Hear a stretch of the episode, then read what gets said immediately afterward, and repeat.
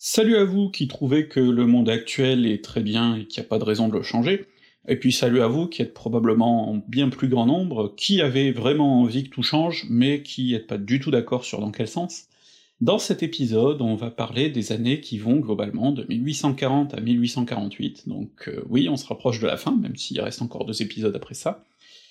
Et on va parler donc de ces années qui sont dominées par une figure très importante, euh, François Guizot très importante parce que ben c'est lui qui est à l'origine d'une espèce de stagnation politique pendant ces presque huit années de gouvernement, même si, euh, comme on va le voir, euh, c'est une période qui reste quand même plus dynamique que ce qu'on peut penser au premier abord. Alors, puisque la période est dominée par le personnage de Guizot, une fois n'est pas coutume, je vais vous parler un peu de lui en me focalisant sur l'individu, et notamment je vais vous recommander un petit livre qui est derrière moi, enfin un petit livre, il fait quand même plus de 500 pages, je crois, de Laurent Teiss sur François Guizot. C'est une biographie qui est très intéressante dans le sens où justement c'est pas tout à fait une biographie, il y a une petite partie biographique, et ensuite le personnage est euh, abordé sous plein d'aspects, euh, des aspects politiques, des aspects religieux, euh, littéraires, etc. Parce que Guizot, c'est un vrai couteau suisse, c'est quelqu'un qu'on a vu depuis le début de la série revenir régulièrement, D'abord du côté des doctrinaires sous la Restauration, on le retrouve comme très grand opposant à Charles X. Euh, avant ça d'ailleurs, il avait fait partie de ceux qui avaient suivi Louis XVIII à Gand pendant son exil en 1815 pour essayer de l'entraîner vers la gauche.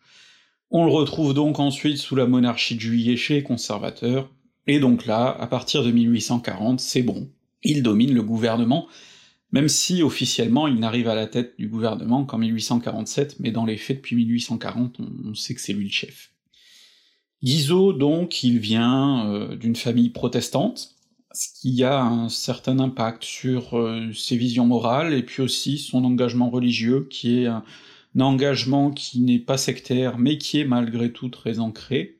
C'est aussi quelqu'un qui a un père qui est mort pendant la Révolution, pour ses engagements girondins, donc Guizot, c'est à la fois quelqu'un qui vraiment euh, affectionne une partie de l'héritage révolutionnaire, mais qui ne peut évidemment pas tout embrasser. Et puis surtout, Guizot, c'est un lettré et un historien passionné, euh, et d'ailleurs assez passionnant quand il écrit. Euh, c'est quelqu'un qui a beaucoup écrit, qui a notamment étudié les révolutions britanniques, justement pendant la Restauration, pour se poser des questions sur le système idéal à mettre en place en France, je rappelle que les historiens à l'époque, euh, ils étudient rarement des sujets par hasard. C'est aussi un traducteur, hein, c'est un... quelqu'un qui euh, parle très bien anglais et qui du coup a notamment traduit du Shakespeare, par exemple. Donc c'est vraiment quelqu'un qui a un gros gros gros bagage intellectuel. Autre aspect intéressant de sa personnalité, c'est que Guizot n'est pas un corrompu, il est pas là pour faire de l'argent.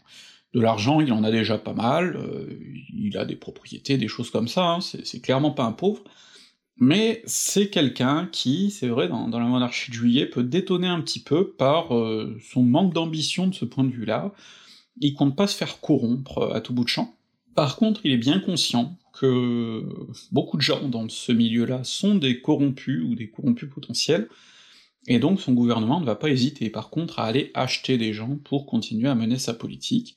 Alors, quand je dis acheter, c'est pas forcément à coup de liasse de billets, hein, ça va être aussi par échange de faveurs, etc., et c'est vrai que de ce point de vue, la frontière est toujours un petit peu délicate, parce que Guizot est aussi euh, un bon ami, d'une certaine manière, et donc euh, c'est vrai que quand on lui demande des faveurs, il répond souvent présent, parfois même quand euh, ça ne va pas du tout dans ses intérêts, ça, ça lui arrive, parce que finalement, c'est quelqu'un qui est aussi assez fidèle de ce point de vue-là, et c'est une notion importante, parce que, comme je vous dis, la monarchie de juillet, c'est un régime assez restreint, tant du point de vue de l'électorat que des classes politiques, du coup, ben, fatalement, euh, beaucoup de choses se font comme ça par des rapports individuels.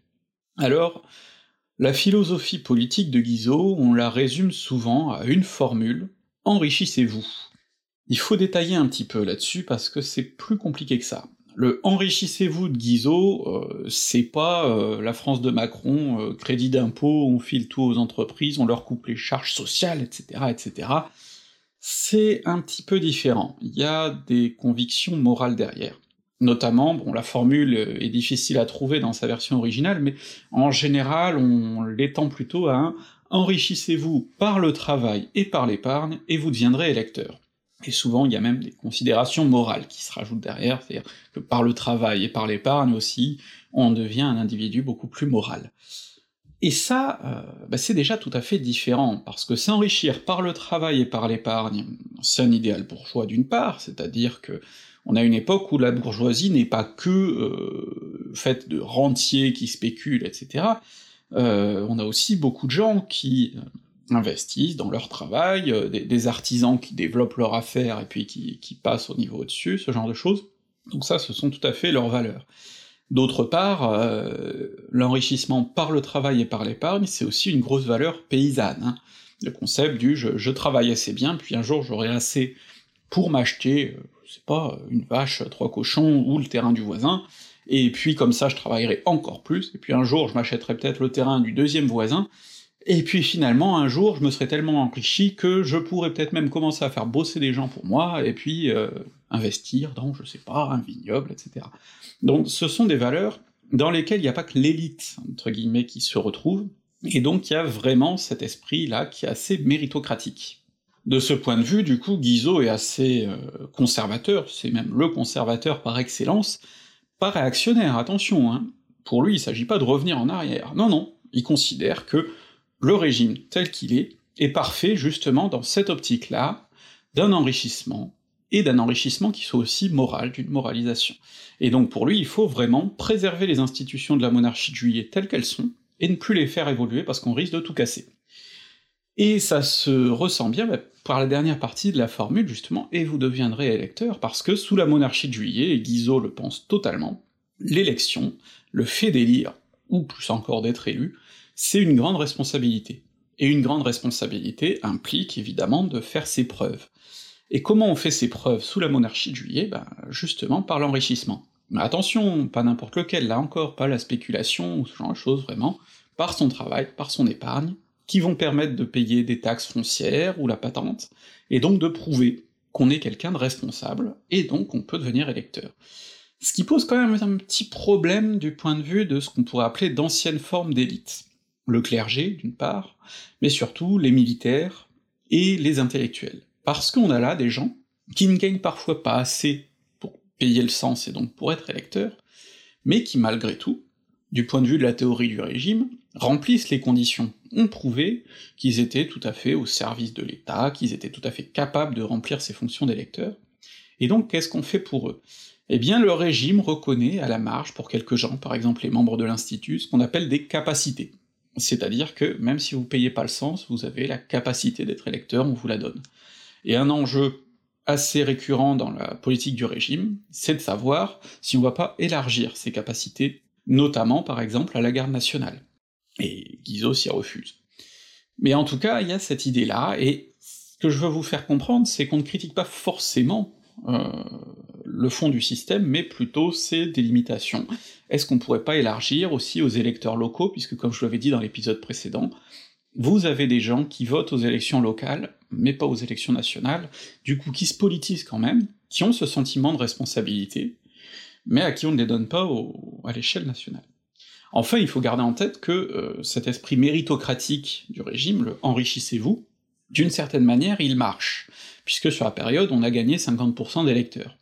Et comme on n'a pas élargi le suffrage, ça veut dire qu'il y a des gens, en nombre non négligeable, même si ça reste une toute petite partie, qui sont montés dans la société. Alors ça reste un entonnoir, un entonnoir très réduit, mais le fait que ce soit possible nourrit aussi l'éthique du système et l'idée que, ben, si c'est possible, c'est que ça marche.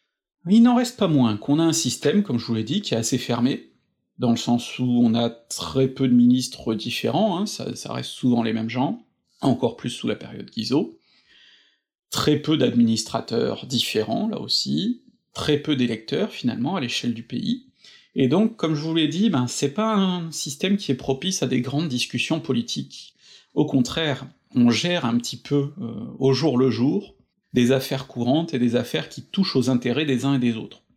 Des députés, par exemple, vont avoir été euh, un petit peu mandatés par leurs électeurs pour dynamiser leur région, et vont faire pression pour essayer d'obtenir tel ou tel investissement, telle ou telle infrastructure qui permettrait de dynamiser les affaires dans leur région, ou d'obtenir tel ou tel cadeau, telle ou telle place pour tel ou tel électeur qui est trop important pour qu'on le laisse sur le bas-côté.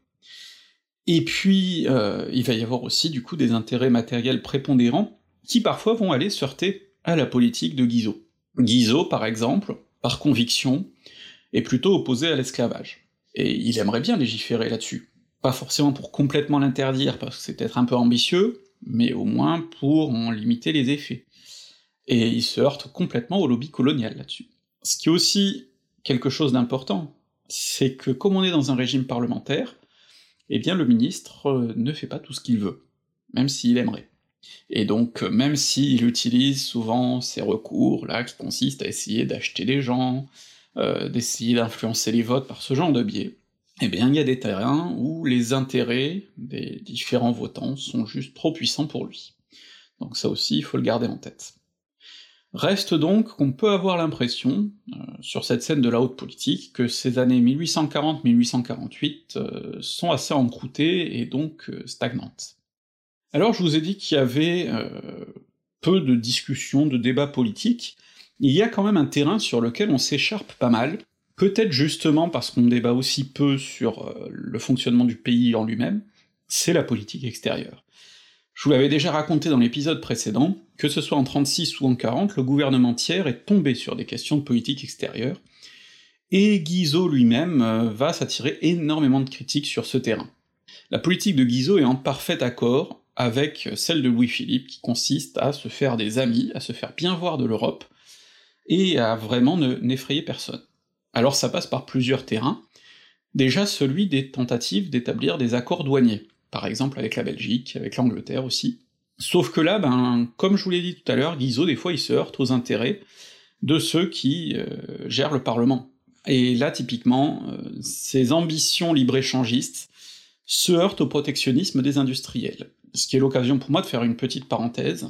Le protectionnisme, c'est pas forcément une protection pour les ouvriers et les classes populaires, il y a des fois où au contraire, ça peut encore empirer leur état, puisqu'en fait, euh, ben, dans un système où les patrons ne délocalisent pas, le protectionnisme les avantage parce que ça peut leur permettre euh, de casser encore plus euh, l'état social de, leurs ouvriers, de leurs employés. Donc, en l'occurrence, sous la monarchie de Juillet, comme on ne délocalise pas ailleurs, eh bien on a intérêt à faire en sorte que le marché français soit captif. Donc, Guizot aimerait euh, stimuler le libre-échange, il part du principe que ça créerait de la concurrence, et que cette concurrence forcerait les industriels français à se moderniser, et ces industriels français généralement refusent. Donc là, il y a ce premier point. Ensuite, plus largement, Guizot se rapproche de l'Autriche et surtout de l'Angleterre pour essayer de vraiment faire de la France un pays très fréquentable. Avec l'Angleterre, ça se passe d'autant mieux que Guizot, pendant longtemps, a été ambassadeur en Angleterre, qu'il connaît bien le Premier ministre britannique Lord Aberdeen, ils s'entendent bien. Euh, comme je vous l'ai dit, hein, Guizot est, un homme féru de culture britannique, euh, il a traduit Shakespeare et tout ça, donc ça se passe bien de ce point de vue-là, et on voit naître cette première entente cordiale. Alors attention, c'est pas une alliance. Et c'est important parce que justement une alliance, ça pourrait laisser entendre qu'on se prépare ou bien à être attaqué, ou bien à attaquer. Là, l'idée, c'est beaucoup plus de développer une relation de confiance, une espèce de relation de bon voisinage, finalement. Ce qui se met en place petit à petit ça va pas être sans attirer des critiques à Guizot, qu'on va même finir par euh, surnommer Lord Guizot, parce que vous avez, notamment dans la gauche arléaniste, chez des gens comme Thiers, euh, une certaine anglophobie au contraire, et donc vous avez ce double courant, anglophilie, anglophobie, qui s'affrontent dans la, dans la bonne société française. Et puis vous avez d'autres terrains d'affrontement, notamment le terrain colonial. Déjà, il faut penser à l'Algérie. L'Algérie, c'est un peu le bâton merdeux qu'a laissé Charles X, parce que je vous avais raconté comment s'était faite cette conquête d'Alger et de quelques villes côtières, juste au moment où le régime de Charles X s'effondrait. Alors en plus, la conquête avait été menée par le général de Bourmont, qui est un fervent légitimiste et qui du coup dégage, et donc dans les années suivantes, on va avoir différents généraux qui vont succéder, euh, sans forcément avoir trop d'ordre bien cohérent, puis qui vont faire un peu ce qu'ils veulent, puis qui vont être virés quand ils déconnent trop, la politique coloniale elle-même est complètement chaotique, en fait, il n'y en a pas vraiment. Euh, c'est-à-dire que bon, euh, on va pas forcément aider les colons du point de vue de la France. En plus, les Français sont pas particulièrement friands de colonisation, dans le sens où ils ont pas envie de partir en Algérie, d'où le fait qu'on va surtout voir s'installer en Algérie ben, des étrangers. beaucoup d'étrangers pauvres en fait, qui vont s'installer en Algérie, puis des juifs aussi, ce qui fait que le profil type du colon, c'est rarement euh, d'être euh, un riche bien implanté, mais il va y en avoir aussi, et c'est pour ça que malgré tout, certains vont trouver leur intérêt dans la colonisation, parce que il y en a quelques-uns qui vont sentir le bon filon, puis qui vont s'établir de grands domaines, et qui eux vont tenir ensuite à la colonisation. Sous Guizot, ça va se tendre d'autant plus, et ça va s'affermir d'autant plus, que c'est aussi l'époque où on a la grande révolte d'Abdelkader, on a du coup les grandes campagnes très très violentes menées par Bugeaud, les enfumades, les crimes de guerre, et donc là, on a une position de la France en Algérie qui se solidifie et qui essaie de gagner petit à petit en cohérence. Mais alors attention, tout ça, là, ça ne se fait pas dans le consensus. Bon déjà, il y a l'Angleterre qui apprécie pas du tout de voir euh, la France s'implanter là, qui finit par accepter notamment contre l'idée que en échange on garde un statu quo total au Maroc et en Tunisie. Bon, pour l'instant ça va être le cas, euh, ça va pas durer.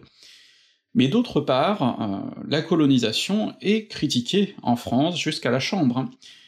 Déjà, bon, il y a le cas Bugeaud, Bugeaud va finir par être rappelé, parce que jusque chez ses subordonnés, ça commence à râler sur ses méthodes. L'occasion de rappeler que du coup, ce sont des méthodes qui ne faisaient pas consensus à l'époque, hein, encore une fois, j'ai l'impression de rabâcher, mais ça me paraît important. Et d'autre part, ben, la colonisation en général, elle est dénoncée aussi parce que ça paraît être un, gaspillage de moyens, d'argent, d'hommes, euh, inutile. Sauf qu'elle a ses soutiens, la colonisation, notamment chez les militaires, parce que, puisqu'on a la paix en Europe, pour les militaires, la colonisation, c'est un bon moyen de faire carrière, et d'ailleurs, il y en a qui s'illustrent bien, c'est les enfants de Louis-Philippe, euh, ses fils qui partent participer à ces campagnes, d'ailleurs c'est le duc d'Aumale qui va remplacer Bugeaud, donc euh, c'est un bon moyen là aussi de s'illustrer par une certaine gloire, et ça, ça va être une constante sous tous les régimes, hein, jusque sous la troisième et même la, quatrième et la cinquième république, c'est que parmi ceux qui tiennent le plus aux colonies, il y a l'armée, parce que ben, c'est un débouché énorme pour elle, peut-être plus encore que pour les, les industriels et les négociants. Donc, si j'insiste sur ces passages-là, c'est pour vous rappeler que souvent quand on parle de la colonisation ou de l'esclavage, on dit oui, oui, mais c'était un autre contexte, etc. J'en ai déjà un peu parlé dans le premier épisode de cette série, cet argument du contexte ne tient pas. Le contexte est très important en histoire, c'est vrai. Mais justement, le contexte, c'est pas dire non mais à l'époque les gens étaient différents donc ça passait. Ben non, justement, ça passait pas non plus. Déjà à l'époque, il y avait des débats, parce que déjà à l'époque, il y avait des enjeux politiques. Il n'y a aucune époque où il y a eu un parfait consensus sur un modèle de société, sur des choix. Il y a toujours eu des voix discordantes, des critiques, etc. Et c'est justement aussi quelque chose qu'il faut aborder. Et donc de la même façon qu'il y avait des gens qui s'opposaient à l'esclavage, à commencer par les esclaves eux-mêmes, il y avait aussi des gens qui s'opposaient à la colonisation, et il faut pas l'oublier au nom du sacro-saint contexte qui permettrait de faire croire que non mais tout le monde était d'accord. C'est pas vrai. Maintenant qu'on referme cette parenthèse, il faut parler d'un autre terrain colonial, c'est euh, l'océan Indien et surtout l'océan Pacifique. La France s'établit tout un tas de petites bases dans ces endroits-là, qui vont être stratégiques du point de vue commercial, parce que même quand il n'y a pas forcément beaucoup de ressources à exploiter, ben c'est toujours pratique d'avoir des bases navales, et là aussi sur ce terrain elle va se heurter à l'Angleterre, notamment en Polynésie. En Polynésie, la France est en train d'ériger un protectorat et il y a un missionnaire à Tahiti, un missionnaire britannique, euh, George Pritchard, qui essaie au contraire de monter la reine de Tahiti et puis les populations contre les Français. Et en réponse, les Français le font expulser. Et ça crée un incident diplomatique entre la France et le Royaume-Uni. Et alors, euh, comment ça va se gérer tout ça? Eh bien Louis-Philippe va finir par dédommager Pritchard et s'excuser. Alors la France garde euh, la primauté sur Tahiti, donc au final c'est un petit incident, mais on va du coup reprocher à Louis-Philippe et à Guizot de s'être vraiment aplatis face à l'Angleterre, d'où tous ces discours sur Lord Guizot, hein, qui serait soumis à une puissance étrangère, un discours qu'on retrouve assez facilement d'ailleurs, hein, à travers le temps, euh, c'est fréquemment qu'on reproche aux gens d'être soumis comme ça à telle ou telle puissance, et euh, Là, bon, on va avoir un discours un peu contradictoire sur Guizot, parce qu'effectivement, quand il s'aplatit par exemple dans le cadre de l'affaire Pritchard, on lui reproche ça, mais à la même époque, en 46, Guizot va durablement s'engueuler avec l'Angleterre sur une autre affaire, celle qu'on appelle l'affaire des mariages espagnols. En gros, en Espagne, suite à des troubles, il y a une jeune reine qui est en place, il y a une autre princesse à marier aussi, et euh, Guizot fait en sorte d'obtenir que ces mariages se fassent avec des membres de la dynastie française. Comme ça, ça renforce la dynastie de Louis-Philippe, ça renforce sa légitimité. Euh, bon bah oui, les mariages, c'est un bon moyen de faire ce genre de choses. Manque de bol, les Britanniques avaient d'autres candidats en tête, et du coup ça crée des tensions. Et ben là, que vont dire les opposants, qui jusqu'à présent reprochaient à Guizot d'être une carpette? Et ben cette fois-ci, ils vont lui reprocher au contraire de trop en avoir fait, et du coup d'avoir été irresponsable. Donc, euh, ben oui, la politique extérieure, c'est un peu euh, face je gagne, pile tu perds, et alors, qu'est-ce qu'on peut en tirer comme conclusion? Ben, finalement, qu'elle a pas été si mauvaise, dans le sens où elle a préservé une bonne paix, elle a donné à la France un statut assez respectable, ce qui n'était pas gagné après 1830, et donc de ce point de vue-là, la politique étrangère menée par la monarchie de Juillet en général et par Guizot en particulier était pas mauvaise du tout, même si elle a trouvé ses limites, notamment dans cet affrontement entre le libre-échangisme de Guizot et puis le protectionnisme euh, des élites industrielles françaises. Donc euh, voilà pour ce tour d'horizon de cette politique étrangère qui était vraiment un point d'accrochage euh, sur le terrain politique. Alors justement, ce terrain politique, parlons-en, parce que même si je vous ai dit que ça stagnait pas mal, ça serait bien de faire le point sur toutes ces forces qui vont plus ou moins s'affronter dans l'arène politique. Alors déjà, il faut en distinguer deux groupes. Celui que je vais traiter en premier, c'est vraiment ce qu'on peut appeler les forces politiques légales, euh, les orléanistes sous toutes leurs tendances, ce sont vraiment eux qui s'expriment au Parlement, et puis ensuite on va avoir les deux tendances marginales, on pourrait dire l'extrême gauche et l'extrême droite, d'un côté les républicains, de l'autre côté les légitimistes. Donc commençons par les forces orléanistes, avec ceux qui contrôlent le gouvernement au départ, le parti de Guizot, le parti conservateur. Alors quand je parle de parti, attention, ce ne sont pas des groupements avec euh, cartes, programmes, etc. Ça, ça n'existera qu'au début du XXe siècle. Là, on est vraiment sur du groupement d'idées, du rapprochement d'individus, qui peut être beaucoup plus fluctuant. Mais Guizot a vraiment une ambition, c'est de former un parti Tory à la française, un parti conservateur. Ça c'est d'autant plus intéressant que c'est très rare dans l'histoire de France que des gens se soient reconnus vraiment comme conservateurs. Souvent, euh, on va essayer de se déguiser un petit peu, d'ailleurs on le voit très bien aujourd'hui, où euh, sous des aspects de réforme, on essaie de faire passer en fait des mesures qui sont souvent des retours à un état précédent. Je parle pas du tout de la réforme des retraites par exemple. Plus largement, euh, c'est très rare qu'on ait eu, jusqu'à récemment, des forces qui vraiment s'assumaient de droite, parce que c'est vrai qu'en France, probablement avec l'héritage révolutionnaire et tout ça, on a du mal à s'assumer conservateur quand on est de droite, c'est pour ça que par exemple les gaullistes pendant longtemps se sont dit ni de droite ni de gauche, même si dans les faits, ils étaient très franchement conservateurs, bon. voire pour certains réactionnaires. Donc euh, là, vraiment, avec Guizot, on a cette ambition-là, de former un parti conservateur, ambition qui va échouer lamentablement pour plusieurs raisons. D'une part parce que il y a ce problème dynastique, il y a une partie des légitimistes qui ne veulent pas du tout se convertir à l'orléanisme, et donc il y a une droite qui restera irrémédiablement hostile à Guizot, et d'autre part parce que pour les conservateurs, il y a la question religieuse qui pose un gros problème. Il y en a qui sont foncièrement catholiques et qui sont dépités par la politique anticléricale qui a marqué les débuts de la monarchie de juillet, et il y en a au contraire qui sont euh, tout à fait voltairiens, tout à fait anticléricaux, et qui du coup voient mal toute concession vis-à-vis -vis de l'Église. À partir de là, il y a une sorte de schisme irréconciliable à droite sur ce terrain-là, et du coup, pour créer vraiment ce grand parti conservateur, ben c'est pas possible. De l'autre côté, on va trouver les héritiers du mouvement. Alors ceux-là sont pas forcément très nombreux, la grande figure c'est celle d'Odilon Barrault, un avocat, euh, qui est donc un héritier du mouvement, il a été brièvement préfet de Paris euh, pendant le gouvernement Lafitte au tout début de la monarchie de juillet, et euh, c'est quelqu'un qui milite pour un élargissement relatif, hein, très léger, du suffrage, mais un élargissement quand même. Alors, Barreau va être un personnage qui va jouer un rôle central dans les événements qui vont conduire à la Révolution de 48, donc on le reverra. Mais ce qu'il faut pas oublier, c'est que cette fraction euh, donc de gauche qu'on appelle l'opposition dynastique, c'est-à-dire une opposition, d'ailleurs on l'appelle aussi parfois la gauche dynastique, donc une opposition de gauche, mais qui reconnaît la dynastie orléaniste, qui est fidèle au régime, bon ben cette opposition-là, elle existe au Parlement, Mais à l'échelle du pays, c'est pas grand-chose, parce qu'au final, en dehors des gens qui ont le droit de vote, euh, ça touche pas grand monde, ce truc-là. Ensuite, on a une formation tout aussi marginale à l'échelle du pays, mais importante euh, sur l'échelle parlementaire, c'est ce qu'on appelle le centre-gauche, et généralement, quand on parle du centre-gauche, on parle de la figure d'Adolphe Thiers. Donc je vous en ai déjà parlé la dernière fois. Ce centre-gauche, en gros, c'est des gens qui sont à cheval entre le mouvement et la résistance.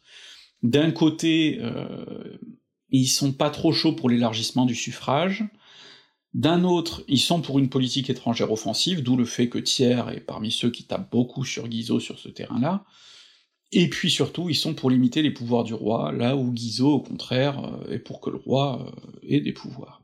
Et puis finalement, il y a ce qu'on appelle le tiers parti, qui a été très important, ou en tout cas plus important sous la première partie du régime, qu'il est de moins en moins euh, à notre époque, qui est notamment incarné par la figure d'André Dupin, et globalement le tiers parti, c'est un peu comme la plaine ou le marais sous la Révolution, ce sont des gens qui sont au milieu, et qui s'adaptent, selon les votes, d'un côté ou de l'autre, selon leurs convictions, et qui du coup peuvent faire peser un petit peu le résultat d'un vote. Mais là, c'est vrai que, comme l'échiquier politique est beaucoup plus dominé par la force de Guizot, le tiers parti est un petit peu marginalisé. Une chose importante à retenir, c'est que tous ces gens-là que je viens de vous présenter, qui s'écharpent sous la monarchie de juillet, dès le 24 février 1848 et la Révolution, ils vont tous se retrouver ensemble à droite. Tous se retrouver unis par leur désir euh, ben, d'un retour à une monarchie qui très vite d'ailleurs va, plus être possible, mais en tout cas, d'un côté ils vont tous se retrouver conservateurs, puisque tous rejettent le suffrage universel, typiquement. Donc, c'est important de garder ça en tête pour comprendre comment ben, une figure comme Thiers, qui est finalement un peu le dernier de tout cela qui va survivre politiquement, va d'un coup se retrouver à passer bien à droite, alors que là encore je vous le place au centre-gauche. Ensuite on a les forces à l'extérieur du champ euh, orléaniste. Et ces forces-là sont presque criminalisées, même si certains réussissent à se retrouver au Parlement en mettant quelques formes. On a d'un côté les légitimistes, qui sont pas mal assommés. Euh, les légitimistes, globalement, il y en a une bonne partie qui ont renoncé carrément, euh, parce que de toute façon, ben, ils veulent pas se compromettre avec le régime. Il y en a d'autres qui ont réussi à se faire élire, mais globalement, bon, ils sont tous divisés, les prétendants sont mauvais, pas vraiment en état de prendre quoi que ce soit en termes de pouvoir. Les légitimistes, ils sont là.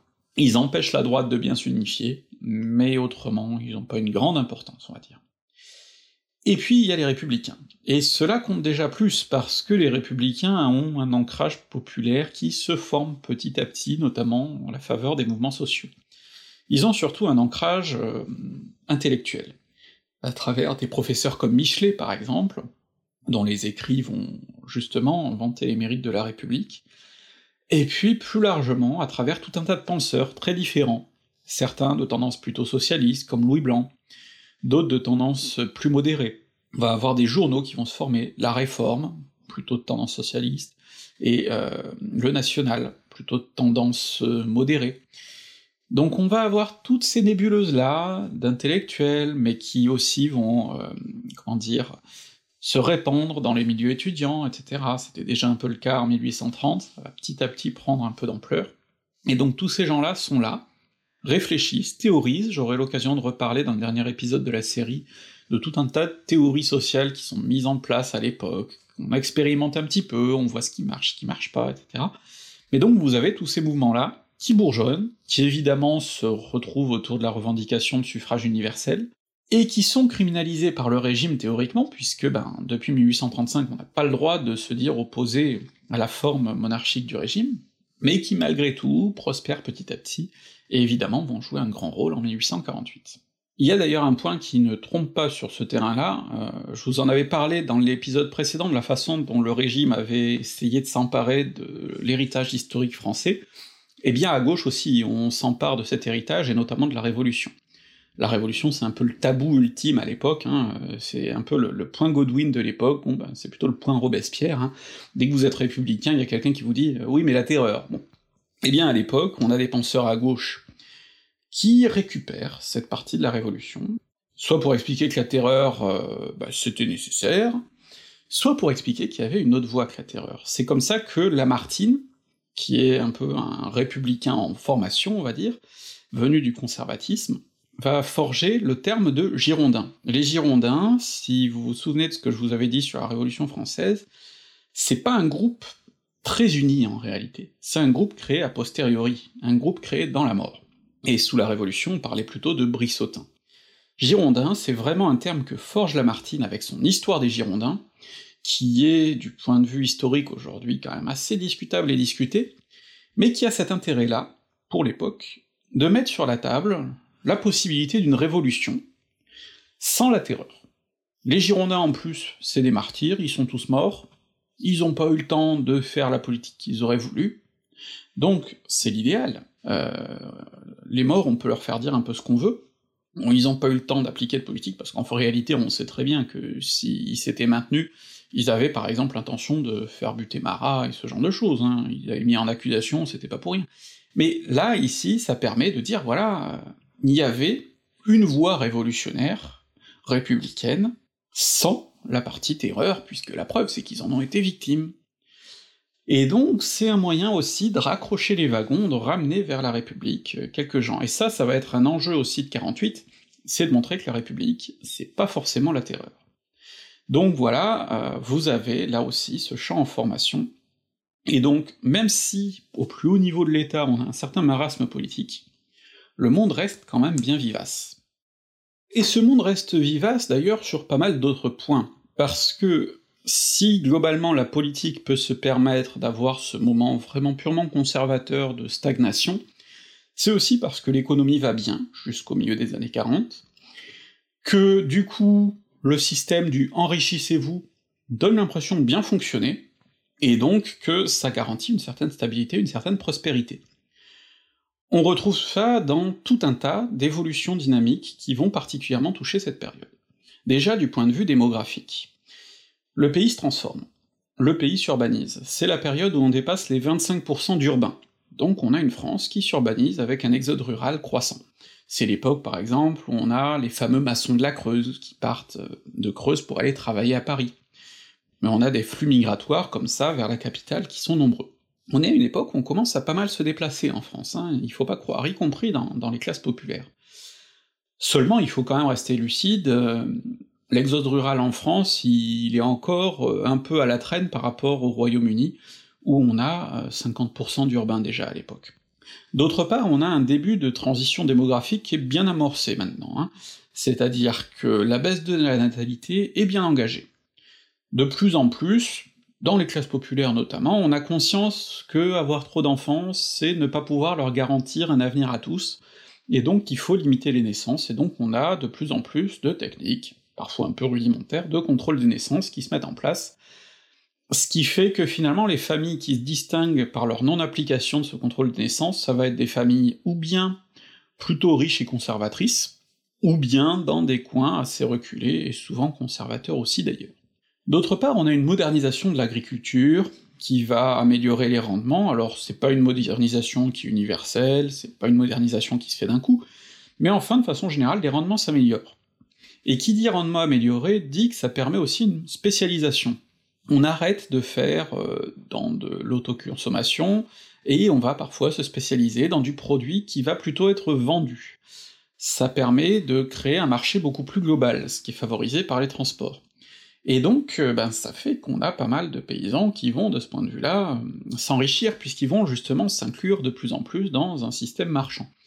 Mais ça va aussi avoir ses perdants, parce que ben, dans les coins moins favorisés, ceux où les récoltes sont plus difficiles et moins bonnes, eh bien ça va créer un certain marasme économique.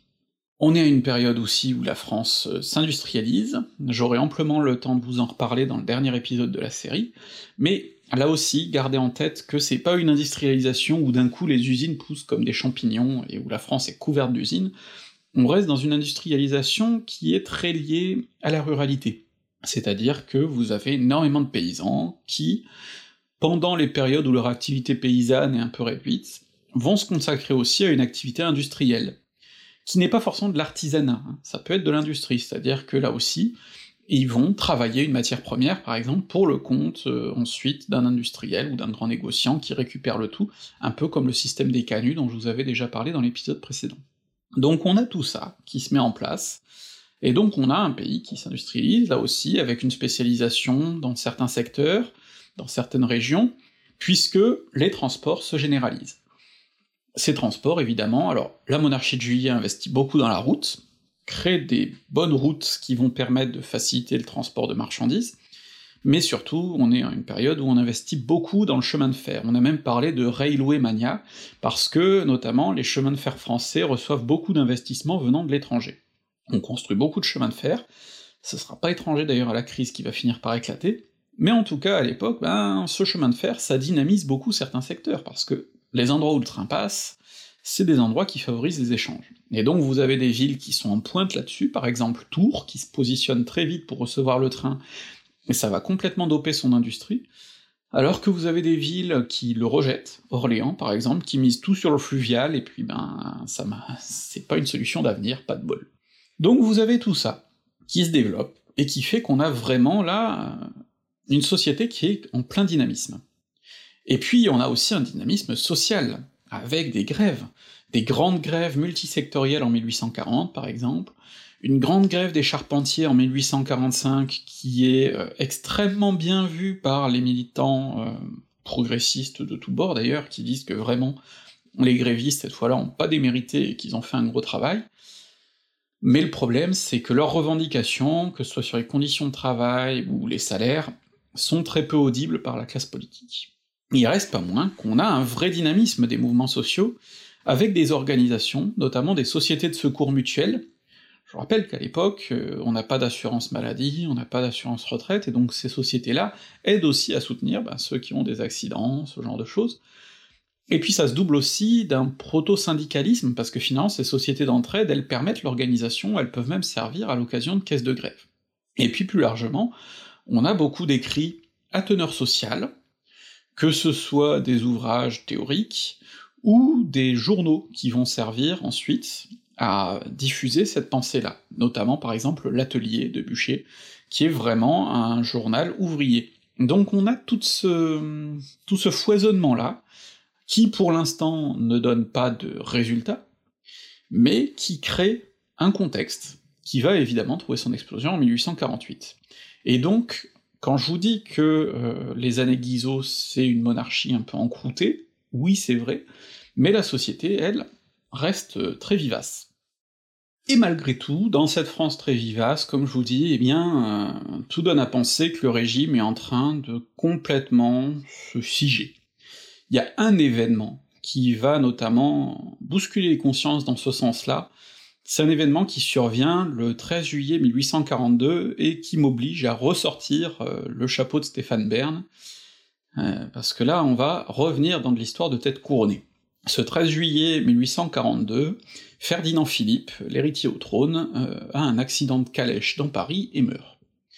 Et bon, ça pourrait paraître anodin, mais en fait, pas du tout, parce que Ferdinand Philippe c'est quelqu'un qui est extrêmement populaire, et d'ailleurs Paris est totalement endeuillé après sa mort, on a vraiment de grandes grandes manifestations de tristesse, c'est quelque chose qui, touche beaucoup la population. Et c'est pas pour rien, parce que Ferdinand Philippe est connu pour des positions plutôt libérales, plutôt progressistes. Et il faut bien voir qu'à l'époque, Louis-Philippe il commence à se faire vieux, pour rappel, il est mort en 1850, donc euh, en 42, il commence déjà à bien tirer, c'est un vieux roi, c'est un roi qui est de plus en plus replié sur lui-même, qui n'écoute plus son entourage, son entourage lui dit notamment qu'il faudrait virer Guizot, qui devient l'homme le plus détesté de France, et Louis-Philippe, il tient à son Guizot, il le garde, il écoute plus personne. Et donc, euh, la perspective qu'un jour, le vieux Cannes, et qu'on le remplace par son fils qui est beaucoup plus populaire et beaucoup plus libéral, ben ça augure de plein de choses bien. L'élargissement du suffrage, ce genre de choses. Et là, ben pas de bol, il est mort.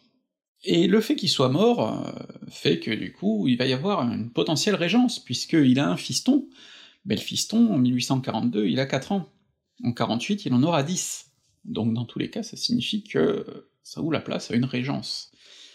Et la régence, eh bien, elle pourrait revenir à sa mère, hein, la, la veuve du mort, qui est elle aussi, euh, la duchesse d'Orléans, plutôt libérale. Mais non, on décide plutôt de la remettre au duc de Nemours, un frère du mort. Et le duc de Nemours, il est connu pour des positions qui sont même pas juste conservatrices, mais carrément réactionnaires, il irait même titiller du côté du légitimisme. Donc, cette mort-là, c'est pas juste euh, un accident bête euh, dans la famille royale, c'est aussi un signal politique. C'est le signal que les aspirations à des réformes dans un futur proche sont complètement mortes. A priori, là, même si Louis-Philippe meurt, le régime risque de rester sur une ligne profondément conservatrice. Ce qui fait que même chez des gens qui sont plutôt dubitatifs sur le régime, eh bien on va tirer la conclusion que cet événement-là a probablement contribué à la chute du régime. Euh, on a des formules de Rémusat et de Musset notamment qui disent que sans cette mort, euh, peut-être que le régime euh, aurait survécu à 48, que c'est une heure qui a détourné le siècle, donc il s'est passé quelque chose. Parce que on a à l'époque globalement un blocage sur deux réformes essentielles, ce qu'on appelle la réforme parlementaire et ce qu'on appelle la réforme électorale. La réforme parlementaire concerne les fonctionnaires et leur éligibilité. Parce que vous avez, à l'époque, la possibilité, quand vous êtes haut fonctionnaire, de cumuler ça avec un poste de député. Ce qui n'est pas sans poser de soucis, parce que les fonctionnaires, ils sont payés par l'État. Ces hauts fonctionnaires, ils doivent leur carrière à l'État. Ils sont nommés par euh, le gouvernement, qui peut aussi les déplacer, les virer, et donc quand vous avez comme ça toute une part de la Chambre, qui est littéralement à la solde du gouvernement, ben pour son indépendance, ça pose quelques menus soucis, parce que oui, un haut fonctionnaire va pas voter contre celui qu'il paye. Et c'est même plus de la corruption à ce stade, c'est juste un système. Donc vous avez des gens qui militent contre ce double statut, hein, qui considèrent qu'on peut pas être fonctionnaire et député en même temps. C'est assez logique. Cette réforme-là est évidemment repoussée par Guizot qui veut pas se priver d'une base de fidèles aussi précieuse. La réforme électorale, de son côté, ben, c'est l'élargissement du sens. Alors là, il y a plein de projets qui vont être posés, qui sont différents hein, sur leur ampleur. Globalement, l'opposition dynastique, ils aspireraient à doubler le sens, ils aspireraient surtout à mettre en place des capacités plus larges, par exemple pour la garde nationale. Guizot rejette systématiquement ça, et en 47 notamment, on va avoir des tentatives de projets de réforme de ce sens-là, qui vont être encore une fois balayées. Donc on a un système qui vraiment s'arc-boute. Pour Guizot, toute concession sur ces deux réformes-là, ce serait le début de la fin pour le régime. Et donc, il se refuse à faire ces concessions. Alors, je voudrais faire une petite parenthèse là sur la notion de leçon de l'histoire. Parce que nous, on connaît la suite. On sait que ce blocage-là va conduire à la campagne des banquets lancée par l'opposition dynastique, qui va elle-même conduire à la révolution, c'est ce qu'on verra dans le prochain épisode. Donc on peut dire, bah ouais, du coup Guizot il avait complètement tort de s'arc-bouter comme ça, c'est en s'arc-boutant qu'il a causé sa perte. Leçon assez évidente finalement. Hein. Mais d'un autre côté, Guizot, dans ses mémoires, qui sont des textes très précieux, hein, très, très denses, qu'il a écrit par la suite, il a appelé ça les mémoires pour servir l'histoire de mon temps, l'historien est toujours là, hein, il, écrit aussi des textes pour essayer de servir les historiens du futur. Bon ben, Guizot, lui, continue à persister sur le fait que ces, réformes n'étaient pas raisonnables. On peut se dire, merde, il écrit ça après la Révolution, il devrait avoir compris. Mais en fait, c'est juste qu'il tire des leçons différentes de l'histoire. Lui, son parti, c'était que l'opposition dynastique était irresponsable, que les réformes qu'elle demandait allaient causer le suffrage universel et donc la chute du régime, et qu'est-ce qui se passe en 48 Eh ben, il demande une réforme, et ça cause le suffrage universel et la chute du régime. Donc Guizot peut considérer qu'il a raison. Voyez là comment, avec un même événement, mais deux points de vue différents, on peut tirer des leçons diamétralement opposées. D'un côté, c'est l'anti-réformisme de Guizot qui a causé la chute du régime, de l'autre côté, c'est le réformisme des opposants qui a causé sa chute. Et en fait, les deux solutions sont vraies. Donc, ce que je veux vous dire par là, c'est que quand on cherche des leçons dans l'histoire, et qu'on y va avec des présupposés, et on en a tous, bah on trouve les leçons qu'on veut trouver. Et c'est pas particulièrement intéressant, parce que finalement, euh, vous avez pas besoin des leçons de Guizot pour être ou bien conservateur ou bien réformiste. Et ce qui est magnifique, c'est que la période du coup peut vous permettre de défendre les deux parties. Ou bien vous pouvez en tirer la conclusion que quand on est conservateur, il faut camper sur ses positions parce que la moindre concession détruit tout, ou bien au contraire, vous considérez qu'il faut faire des réformes parce que sinon tout s'effondre. Donc euh, bon, les leçons de l'histoire, ça n'a pas de sens. Et c'est pour ça que je vous renvoie à ce que j'ai déjà dit plein de fois, l'histoire doit vous permettre de comprendre, mais clairement pas de tirer des leçons universelles que vous pouvez bien tirer autrement de toute façon. Revenons-en donc à, à, notre blocage, là. Notre blocage, du coup, pour s'en sortir d'une certaine manière, Guizot aimerait faire ce grand parti conservateur, mais il bloque, notamment sur ce qu'on appelle les catholiques libéraux, autour d'une figure comme Montalembert, qui sont des gens qui aspireraient à ce que l'Église, notamment, ait des écoles beaucoup plus à sa botte, ce genre de choses, et donc, euh, ben, il bloque là toujours sur cette question religieuse. Il n'arrive pas à créer son, son, grand parti conservateur. Finalement, ce qui lui permet de continuer à tenir, c'est la prospérité économique. Tant que le régime garantit cette prospérité-là, eh bien les élites qui se nourrissent de cette prospérité le soutiennent. Et c'est ce qui fait que, ben, alors que le régime s'apprête à tomber, euh, en 1846, si je me trompe pas, les élections vont donner à Guizot la meilleure majorité qu'il ait jamais eue. Et il pense même que c'est la meilleure majorité qu'ait eu un gouvernement depuis 1814, c'est vous dire. Et pourtant, il est sur le point de s'effondrer. Qu'est-ce qui explique ça? Ben, comme je vous l'ai dit, que le régime tient parce que les affaires vont bien. Manque de bol, en 46-47, là, commence à se nouer une crise économique, qui va faire que les affaires vont aller beaucoup moins bien, et évidemment, ça va conduire à des événements assez désagréables pour Guizot, dont on parlera dans le prochain épisode. C'est l'occasion pour moi de vous rappeler que si cette série vous plaît, eh ben, faut pas hésiter à vous abonner à notre newsletter, parce que comme ça, quand bien même l'épisode plairait pas à YouTube qui déciderait encore une fois de le censurer euh, pour les moins de 18 ans, on sait jamais, un hein, Guizot c'est quand même un mec sexy, eh ben, euh, au moins vous êtes sûr de ne rien rater de ce qu'on sort et de pouvoir aller les voir ailleurs, et puis c'est l'occasion pour moi de rappeler aussi, et de remercier surtout aussi, tous ceux qui permettent euh, de financer ces vidéos et de nous permettre de manger, Manon et moi, grâce à ça. Donc merci beaucoup à vous, et puis ben, on se retrouve dans le prochain épisode pour parler de la Révolution de 48.